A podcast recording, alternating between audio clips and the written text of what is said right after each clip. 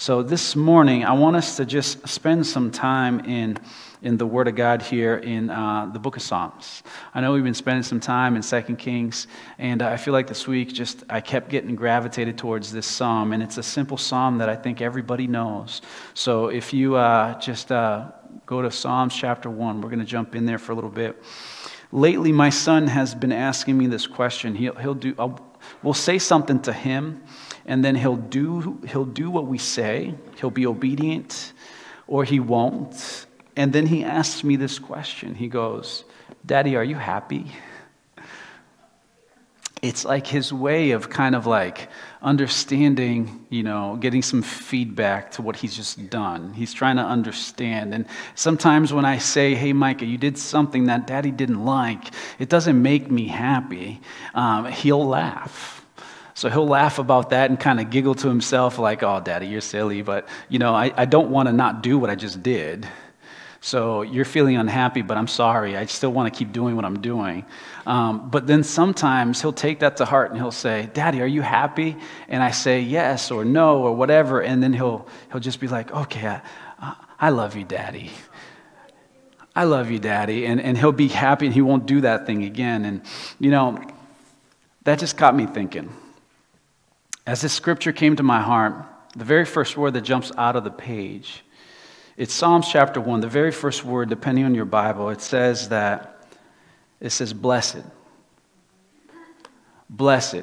You know, the NLT says, oh, the joys you know, another Bible might say happiness or happy. Oh, how happy.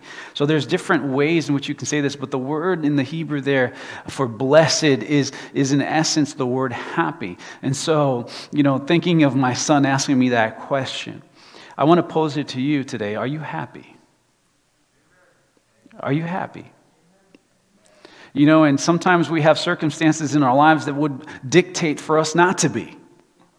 We go through situations, we go through things, we experience highs and lows, and, and we experience situ- like real hurt and pain and sorrows and successes. And there's so many things that this life is kind of like a roller coaster, and we'll go through the gambit of it. We go through the mountaintops and the valleys. And so that question's ever before us are we happy? And sometimes when we show up to church here, we'll ask you a rhetorical question. I'll stand on this pulpit and I'll say, "How you guys doing today?" And the question to that eh, that question, you know, kind of connects and, and, touches on that same, same question. Are you happy? How are you doing? How are you feeling? Is, is this a good thing today? And, and, and that question is kind of null and void because when we look at the Word of God, and when we look at this psalm, we get to see that there is a perpetual happiness that we can tap into. There is a happiness that we can have access to that is always present and always abundant and it's always there. And we can truly tap into this heavenly happiness. And, but there's a way that we go about to get it. And so this morning, I want us to just spend some time here.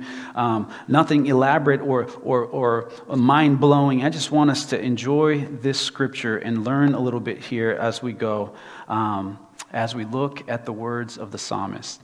Before we start reading, let me just pray. Father, I thank you for this day. I thank you, Lord, that this is a day that you have made.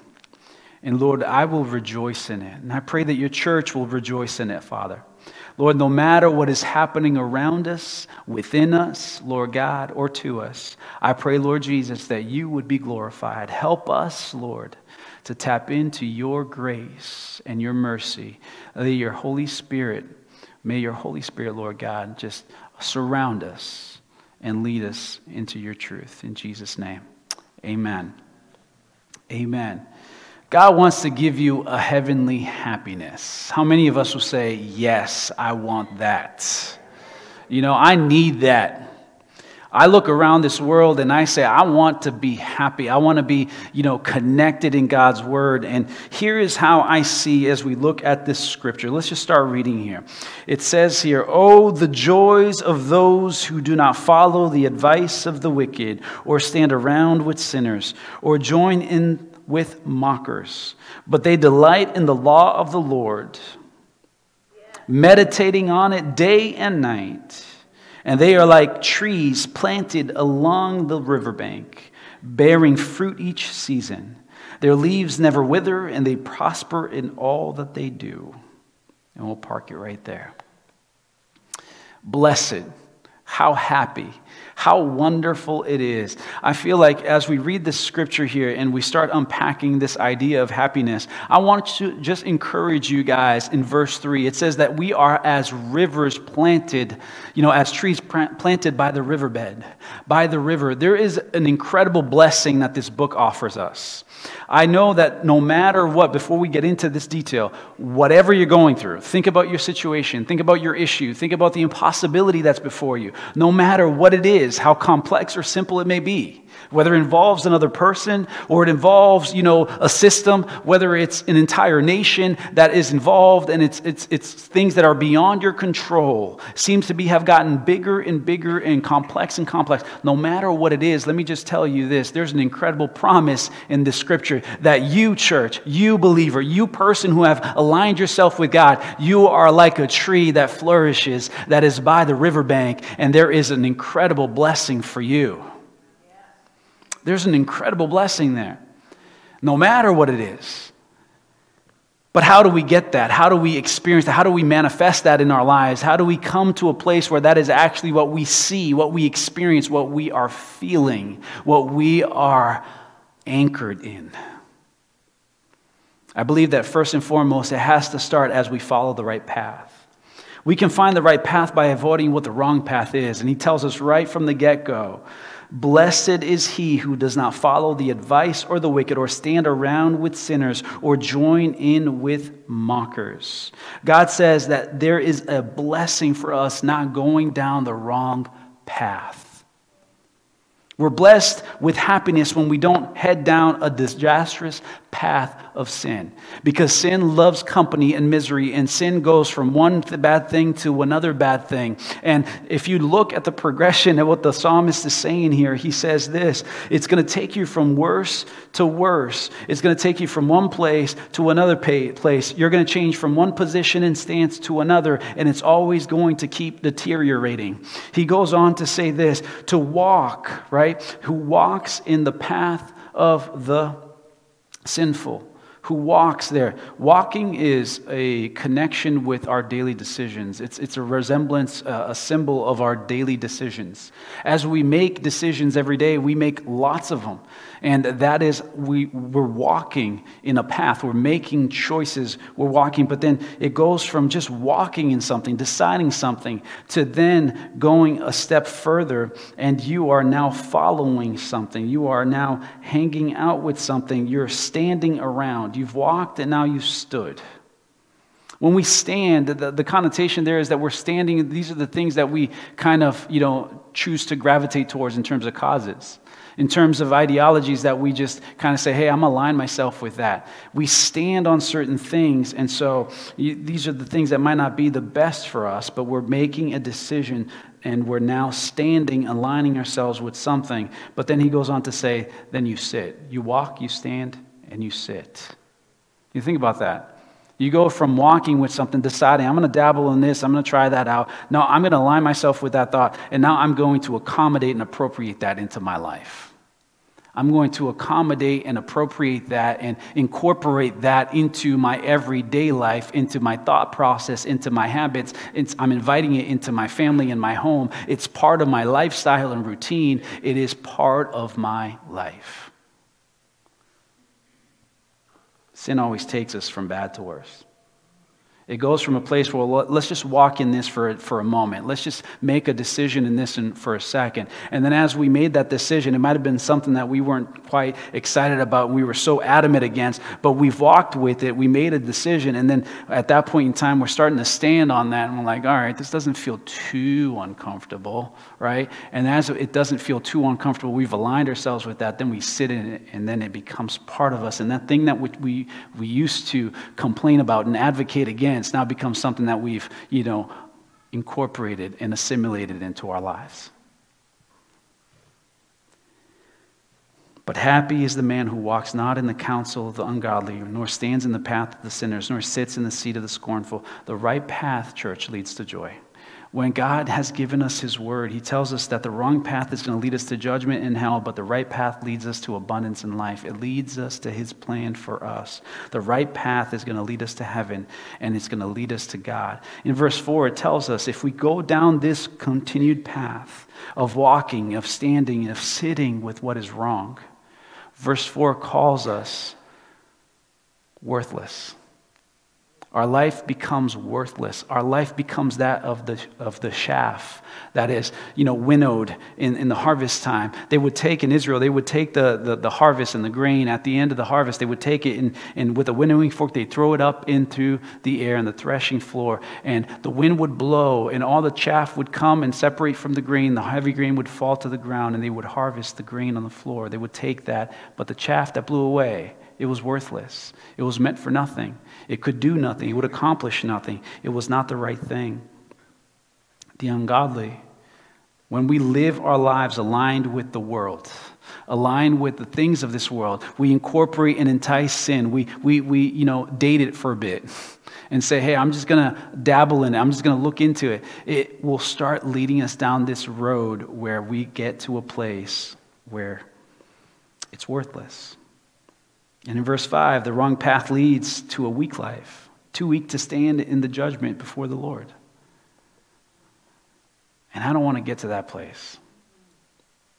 How do I become happy? How do I experience the happiness that God has in store for me? Number one, I got to understand the path that He wants me to walk in. I got to choose the right path and not the wrong one. But number two, God goes on and He tells us here, as we keep looking forward, in verse six, He's going to say that the wasted life, for the Lord knows the righteous, but the way of the ungodly shall perish.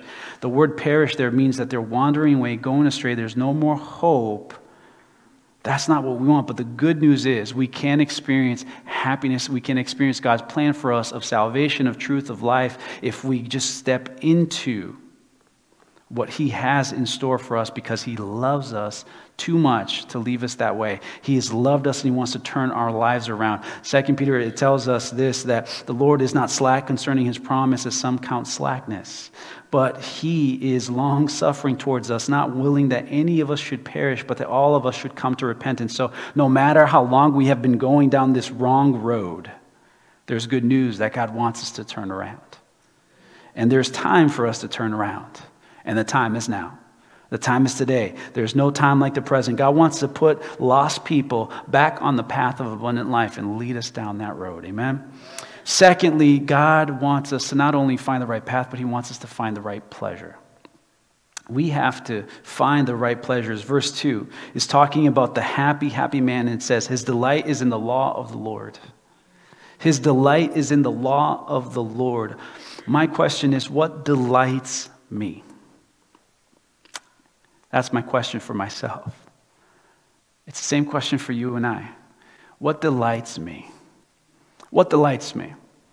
You know, um, a, couple, a couple of years ago, um, I was just, you know, always looking for ways to make improvements and get better. And um, Pastor Xavier had, had put me on to a, to a speaker, to a church pastor leader, and he had a, a course about just time management and different things. And um, one thing that I had to do through that course was just to revamp my calendar.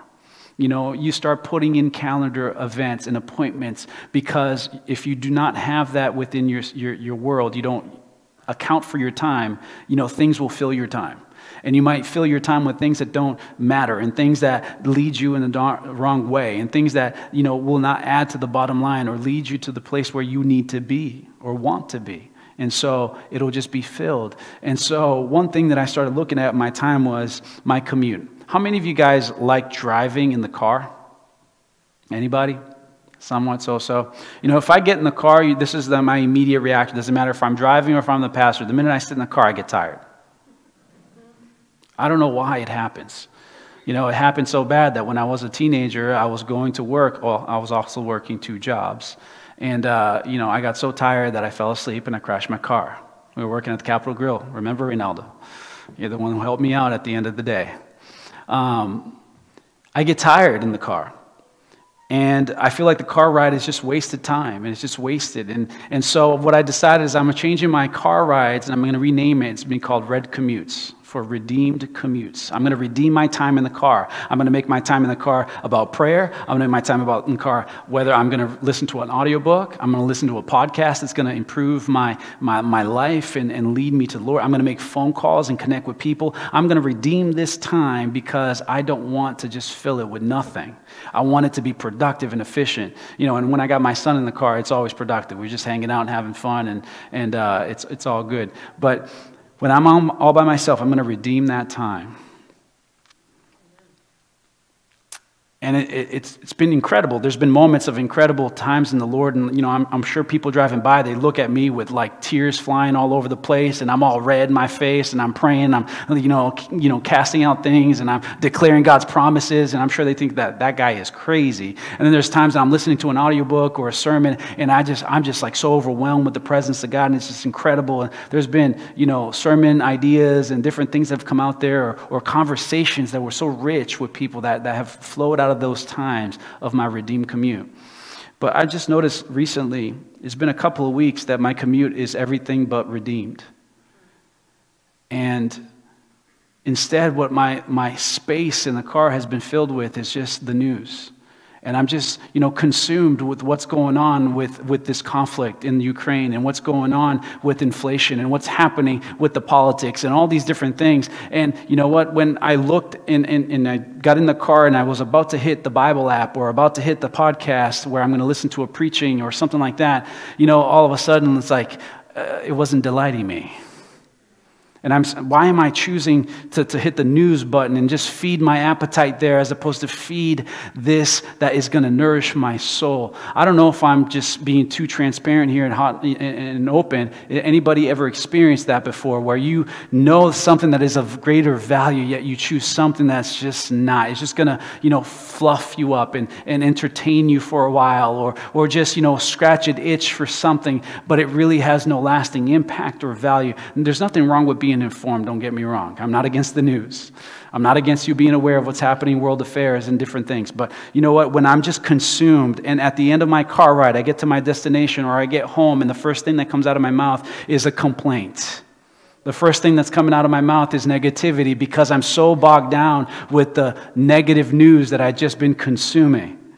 I think that there's come a point where you've walked away from what you should have been doing and what would have been better. It's like Mary and Martha. I picked the worst thing, where Mary picked the better thing. I didn't pick the better thing of spending time with my Lord or growing and seeking Him and letting Him redeem that time. What is it that delights you? You know, that could be not in your car, but at your house. It could be in your everyday hobbies and activities. What, are you, what are the things that are giving you life and feeding your soul and you're delighting in? The question is is it aligned with the scriptures? Because he said here in verse 2 that they delight in the law of the Lord, meditating on it day and night. There's a delight there. Why? Because I feel like when we come to understand this book, the Bible, we can, come, we can come here and we can find so many different promises. When we come to this book, we find promises that are for our lives, for our families, for our marriages, for our finances, for our health, for our well being, for our future, for our spiritual lives. There are promises in here. And not only that, not only do we find the promise and good news, but we find the power in order to walk in it and appropriate it into our lives. Because all of this book points to the Redeemer, Jesus Christ, who is the one that empowers us and gives us what we need. It is through him that we have our being and we move. And it is through his spirit that we are able to accomplish and experience that which he promised us. And so, you know, my question is are we delighting in this law of the Lord? He said, I meditated on the day and night. And the meditation that's happening here is not a meditation like the world knows it, like the Eastern meditation that we think about, not the mindless repetition of words and just mulling it over again and again and saying it out like a formula. That's not what it is. There's a meditation that goes beyond, which is I'm calling upon these promises exactly when I need them. I'm thinking back on them and I'm, you know, looking at them from every angle and I'm trying to figure out how can I make this applicable in my life today? How does this fit my world? How does this actually rub me right now? Oh my gosh, I see this other thing rising up in me. I see that desire to just be consumed and, and, and to, and to just binge on the news. But God, what is it that you're inviting me to do at this moment? What did your word say? That I shall be renewed and transformed, right? That I, I need to have my mind perfectly stayed upon you. Lord, that you are my healer, my redeemer, you are my rock in salvation, you are my shelter, you are my strong tower. And when I'm worried about all these things, you didn't give me a spirit of fear, but you gave me a spirit of power, sound mind, and a spirit of love. God, I need to be anchored in you. And as these moments that I'm living, I'm going to step in and, and just mull over and meditate and bring it back to my remembrance. I'm going to incorporate it back into my life. It is a different type of, uh, of meditation. We should delight in the law of the Lord. Amen. And it's not, it's not rocket science. Delight in the law of the Lord. We can't do that, though, if we don't digest this book. How can we learn to love something that we never knew? How can we love someone we never spend time with? How can we enjoy an activity that we've never tried? Yeah, I can watch all kinds of extreme sports on TV, but until I actually go in there and try it out for myself, I will never know if I like it. That's why I had to just get out there and start snowboarding. And now I know that I love doing it. I enjoy doing it. It's fun, although it takes a lot out of you. And last time I did it, it got hurt, but it's all good. Um, if you don't try it, if you don't aren't exposed to it, how do you know that you will delight in it? And if we don't digest this book, we shall never delight in it. We will be picking the things of this world and everything else, and we will not come to this book. We have to delight in it. R.A. Torrey, one of the greatest Bible teachers ever lived, he said this Anyone who wishes to obtain and maintain fullness of power in Christian life and service must feed constantly on the Word of God. How can I have an abundance of happiness? I got to pick the right path. I got to pick the right delight. But at the same time, I have to allow God to plant me. Verse 3 The happy, happy man shall be planted like a tree by the riverbed that brings fruit forth in its season and whose leaf never withers. God wants to plant you in just the right time and place. And I love that word because it's not by accident. I hate gardening. Absolutely hate landscaping. If anybody wants to come to my house every year, every summer, every couple of weeks, I, you can come once a month. That's okay. You can do my lawn for me. I will pay you whatever you want. Maybe I shouldn't say that. I got to run that by the wifey. But I hate that. And it's like, I hate it because I don't know why all these weeds pop up and the, and the, grass keeps growing. I understand it has to grow, which is fine, right? And, and that's good. It's healthy. It's growing. That's good. It's important. But all these weeds show up. And nobody, I don't go out there every single day and I just say, I'm going to plant a weed right here. I'm going to, let's throw the seeds of these weeds out here. It just, it flies around the air and it gets you know, moved from one place to the next. And it just happens to be there every which way in every place. And I know that that's a result of, uh, of the garden. If we go back, you know, it, it's all prophesied there. It was all part of the curse that came into the world. Absolutely. But you know what? I hate the fact that I have to now deal with it. It's not fun for me. I don't enjoy it. I, I don't get excited when I say I'm going to go outside and mow the grass. And the grass doesn't like it either because, you know, you're basically cutting the grass. You're hurting the grass. Uh, anyways, we'll move on. Someone once told me or sent me a, a meme of something that that smell that you, you that you smell, you know, of the gra- when when you have freshly cut grass. It's, it's yeah, it, the meme was like, it's basically the grass is crying and you're smelling, you know, everything that's happened to it. Um, it's going for pruning. It's not fun. But here's the deal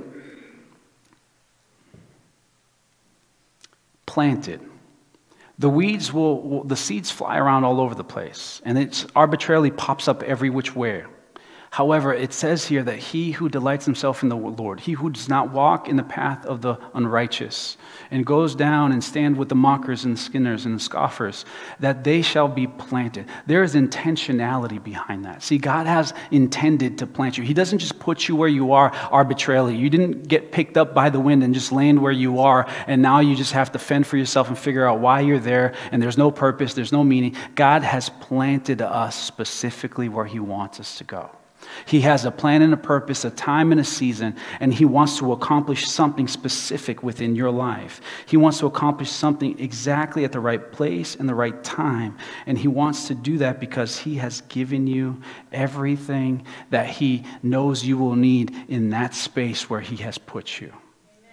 God has a plan and a purpose. It just it reminds me back of the garden when God is speaking all the world into existence. He calls the, the luminaries, He calls the expanse and the, and, and, and the sky and the ocean and the animals, the inhabitants of all these places. But when He comes to make man, God does not just, you know, willy nilly say something. He gets involved intentionally, purposefully. He comes and he cultivates man. God is in the process of cultivating his people exactly where he wants them to be and do. It's an incredible blessing if we look at it.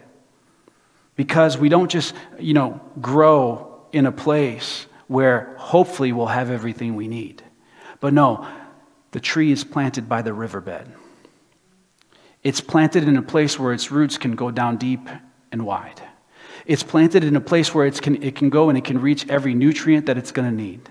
It's going to be able to sustain everything and grow everything and fulfill its purpose that it has. It's going to be able to sustain the weight of its limbs and to produce the fruit of its leaves and to, to bring about fruit, actually, if it's a fruit bearing tree. It's going to be able to be flourishing and prosperous and it's going to do what it needs to do. Why? Because God has planted it in a place where the provision is possible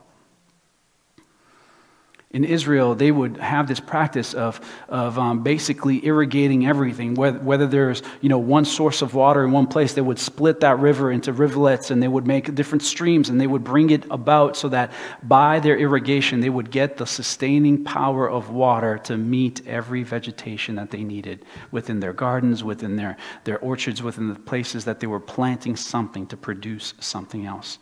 And if you've ever been to Israel, you'll notice how powerful water can be.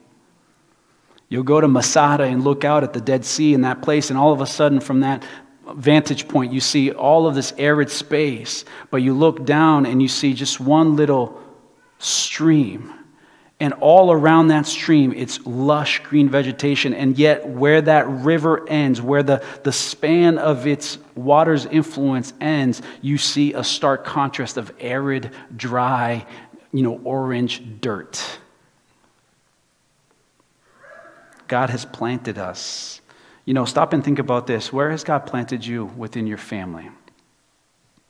Think about that. You're, you're, the, you're the order of child you are because God had a plan and a purpose there.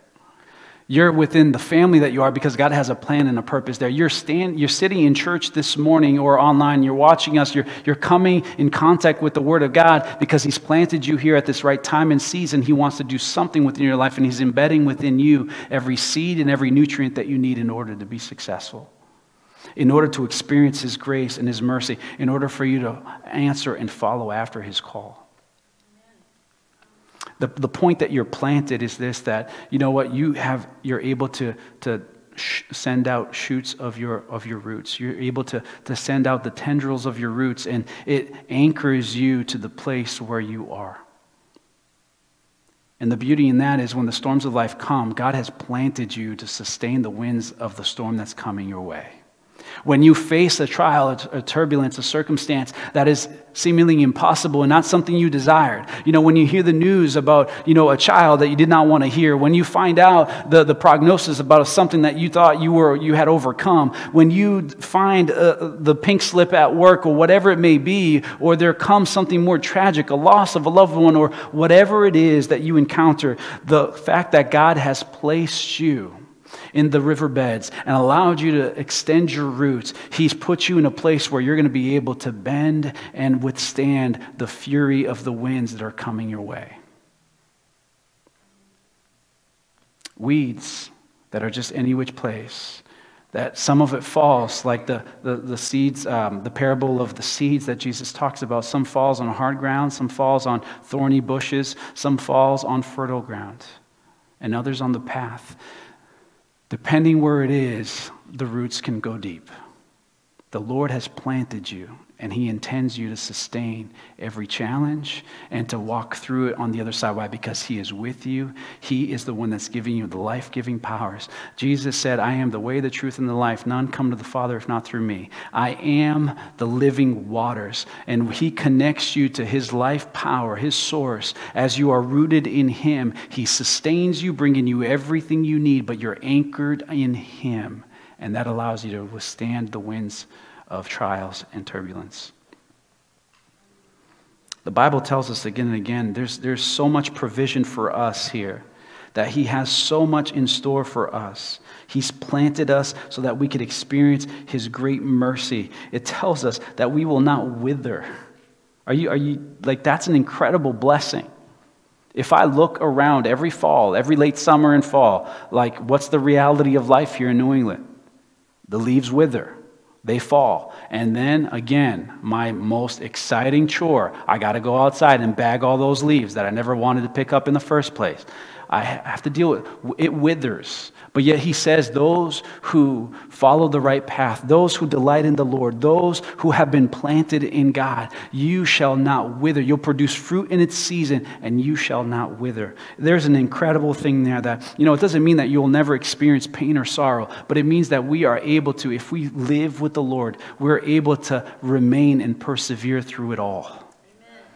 And we will not wither in the sense that we have a promise that is secure and it is anchored. It will not fail us. He watches over his word to fulfill it. He who began a good work in us is faithful to bring it to completion. We are able to experience God and not lose hope of, of him working in our lives and lose sight of his promises.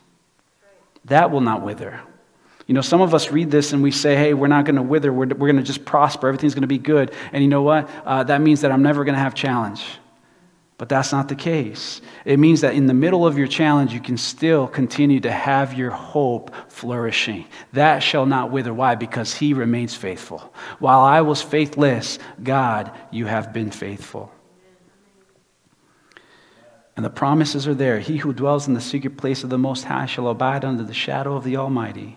I will say of the Lord, He is my refuge and my fortress, my God in whom I trust. Surely He shall deliver you from the snare of the fowler and from the perilous pestilence. He shall cover you with His feathers and under his wings you shall take refuge. His truth shall be your shield and your buckler. God is a promise keeping God that has planted you to withstand and to overcome. We have to experience him in all of his promises. Lastly, I'll just leave you with this one and we'll go back into a prayer. Um, I just wanted to spend some time in the Lord this morning. Is that if we choose the right path, we choose the right delight, we, we decide to be planted in Him and see the intentionality that God has for us, we choose Him in every time, we allow Him to plant us, then lastly, we just have to trust God to prosper us. Trust God to prosper us. Again, verse 3 He shall be like a tree planted in the rivers that bring forth fruit in the season, whose leaf shall also not wither, and whatever he does shall prosper. The word prosper is a word picture pushing forward moving ahead, breaking out into something that is good, breaking out of the bad and into something that is advancing, that is making progress, that is growing, that is healthy. God wants all of us to have a spiritual success in life, and that's the kind that matters. You know, we get consumed sometimes with this prosperity gospel. We say that God wants us to be rich, He wants us to be this and that. We're not going to experience any pain. I name it, I claim it, and hey, I am for God's God's blessings, and I want that. But here's what the apostle said He said this Above all else, I wish that you would prosper even as your soul prospers. See, God wants us to be spiritually prosperous first and foremost. What matters, a man gain the whole world and he loses his soul. God wants us to be prosperous in what truly matters, and that we can trust Him, that He will make us successful in that which truly matters even when it seems delayed. Seek first the kingdom of God, and I shall add all these other things unto you, is what he promised. Seek first his kingdom, seek first his plan, his purposes. He goes to amazing lengths, church, to, to show us his faithfulness. He goes through amazing lengths to show us his promises. I can, I, I'm grateful to God that through, if I look back in my history, you know, when I, when I was going, growing up, I thought I was going to be all sorts of different things. I remember when I was a kid one time, I told my mom, I'm going to be a, a pizza delivery man, and I'm going to have an orange Camaro, mom. I'm going to bring you pizza every week. Every night, you got free pizzas on me, mom. That, wow, what an aspiration, huh? That was an aspiration when I was younger. And then beyond that, it, it, it, grew to different things. One time I wanted to be an artist. Then, then I wanted to be a martial artist. Then I wanted to be, you know, a, a soccer player. Well, I, I stopped playing soccer by the seventh grade, and so that kind of flew out the window. And then what else am I going to be? And as I looked throughout the course of my life, I came to a place where I decided, you know what, I think I want to be in business. And I want to I want to grow into business. And hey, I can speak Portuguese. I can speak Spanish. Not, not the best Spanish, but I can speak. I can understand. And so, you know what? Maybe, maybe if I could be like, like a businessman in a country where I can use my language skills, man, I can make a lot of money. And I could do this and I can grow and, and all that. So, so I started, I went to school for business and I started studying business and I did that. And when, when I went through college the first time around, some of the courses that got, placed before me were not courses that I picked, but courses that were mandated to me. And, and one of the courses that I, that I had to go through was an international cultural culture and protocol class. And the whole, every year, the professor would pick a different nationality or country. He'll pick a different, um, you know, uh, case study to do. And that year, that class, my semester, we were studying the Japanese culture. And it was all about how to do business in the Japanese culture and how to work with the Japanese and all these different things. And I learned a lot, and it was incredible and it was fun. And I don't remember everything, but I remember a few things. And you know what? Okay, weird. Why? Last year he did something else, but this year he did this country, no problem. Well, let's cut a long story short. When I first got my first job, where I, you know, first um, entry level job that I actually started growing a career in, it was working for a company that had just, before, my interview, she says, I don't know if I can offer you the job because we just got bought out by a Japanese company. And I don't know if they're going to lay everyone off or not, but you know what? We liked you and we want to hire you. So let's come contract the perm and then you can come and join the, join the office. And I started working there and, and God opened up a door for me there and I started progressing in my career. And I stop and I think back, God, why did you allow in college that course? and you helped me. And it was beneficial. It helped me relate and connect with different people that I was working with and, and be able to have something to talk about and ask them questions about and show up from a place of knowledge as opposed to just trying to figure everything out, you know, from scratch. It was a great thing. And yet God was orchestrating that. And, and I feel like that's just barely scratching the surface. God goes beyond and above to reach us and to fulfill his promise to prosper us, doesn't it? And I know that in all of that, even in the midst of all that, God was preparing my heart to be open to hearing his gospel. So that when, you know, my, my excitement for, for business and growth and money and all this kind of stuff, it led me to a place uh, uh of, of discouragement when something negative happened to me in my life, in my walk. That it allowed God to say, hey, you put all your eggs in that basket. Now let me show you something better. And he started to work in my heart. And it was people within that community that started gearing me and, and, and pushing me more towards the Word of God. And I'm grateful for that.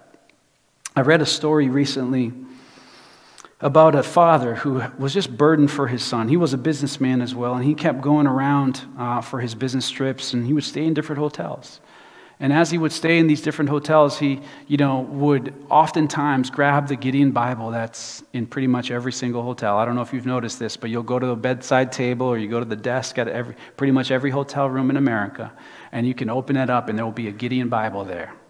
The Gideons have, have done this incredible ministry of supplying hotels with Bibles. Why? Because when people are in times of uncertainty and, and, and transition, people are hungry for God. People are, are open and, and they're in places of tension and away from family and things may happen. Well, anyways, this father was in the habit of reading the Gideon Bible. And what happened was that one night, as he's in the hotel room, he opens up that Bible. He gets an overwhelming sense of just burden for his sons. His sons weren't saved. They didn't know the Lord. They, they did not walk. They were, as the psalmist said, walking in the path of the scoffers and sitting with the sinners. And these sons were not living a life that was righteous at all. And so the father was burdened for his sons.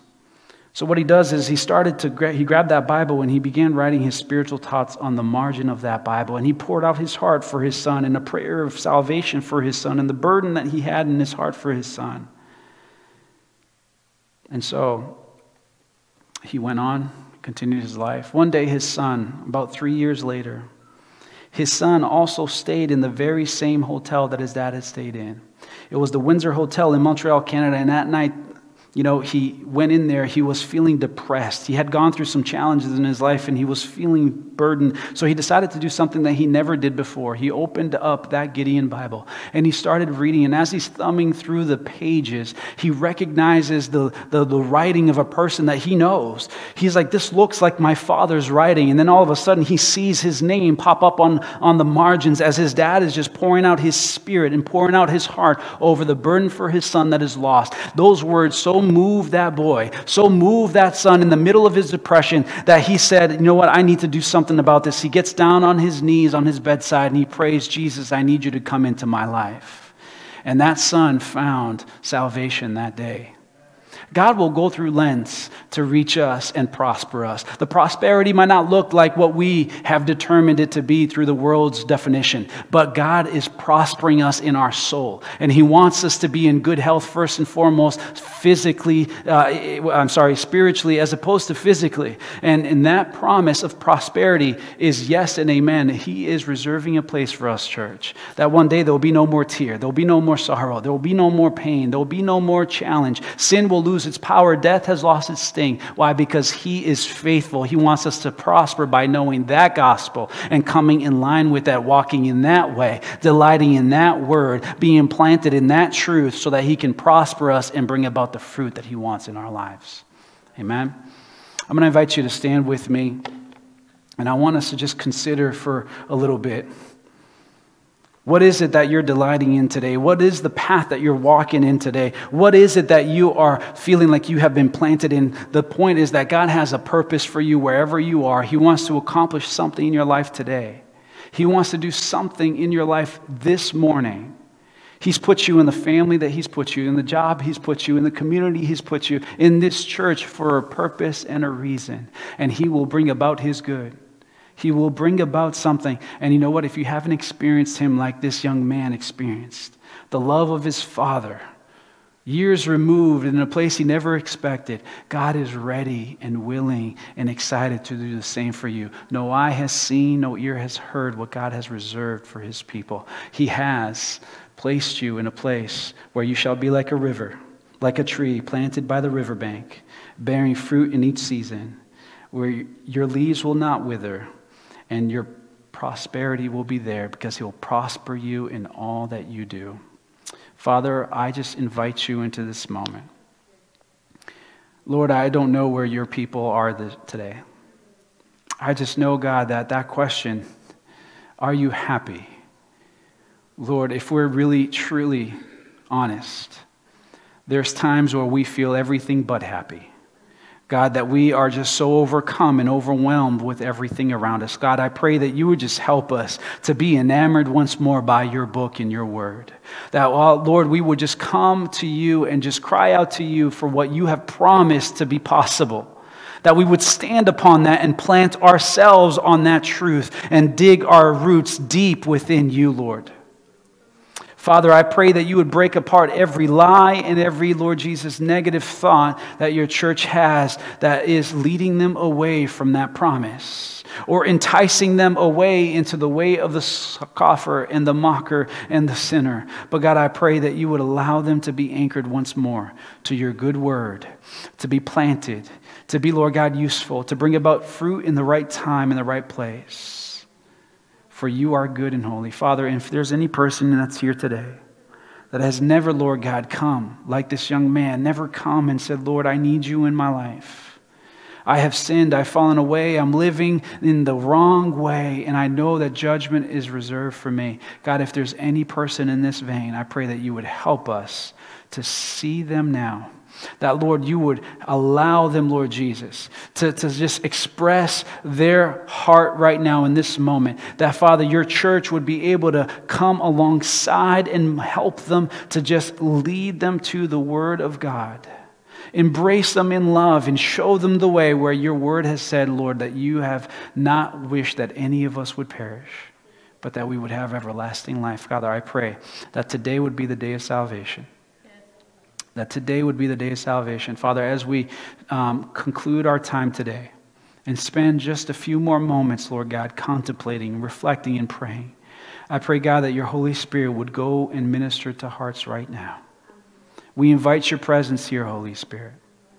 We invite your presence here. I invite the worship team to come up and uh, to just put on a song for us here as we just spend some moments with the Lord. Father, I pray that your presence would come into this space. Father, break apart every single inhibition, roadblock, and barrier. And allow your church, Lord God, to rest in your promise. In your precious and mighty name. Amen. Amen. These altars are always open. We believe that God is answering prayers and ministering to people. And he does so because, not that we deserve it, but because of his great mercy and grace. So if you just need someone to stand in belief with you, to plant down roots with you, that God's promise and faithfulness will be manifested, that you will see it in your life in your circumstance, we invite you to come to these altars. Take a few moments, just pray. And uh, for the rest of you, may the, may the grace of God, the love of Jesus Christ, the love of the Father, the, the, the hope of glory that's within our Lord, may it go with you as you leave this place to be a blessing. A, a, tree that is planted and bringing about fruit in every place that you minister, every place that you visit, every space that you inhabit. In Jesus' mighty name. Amen. God bless you.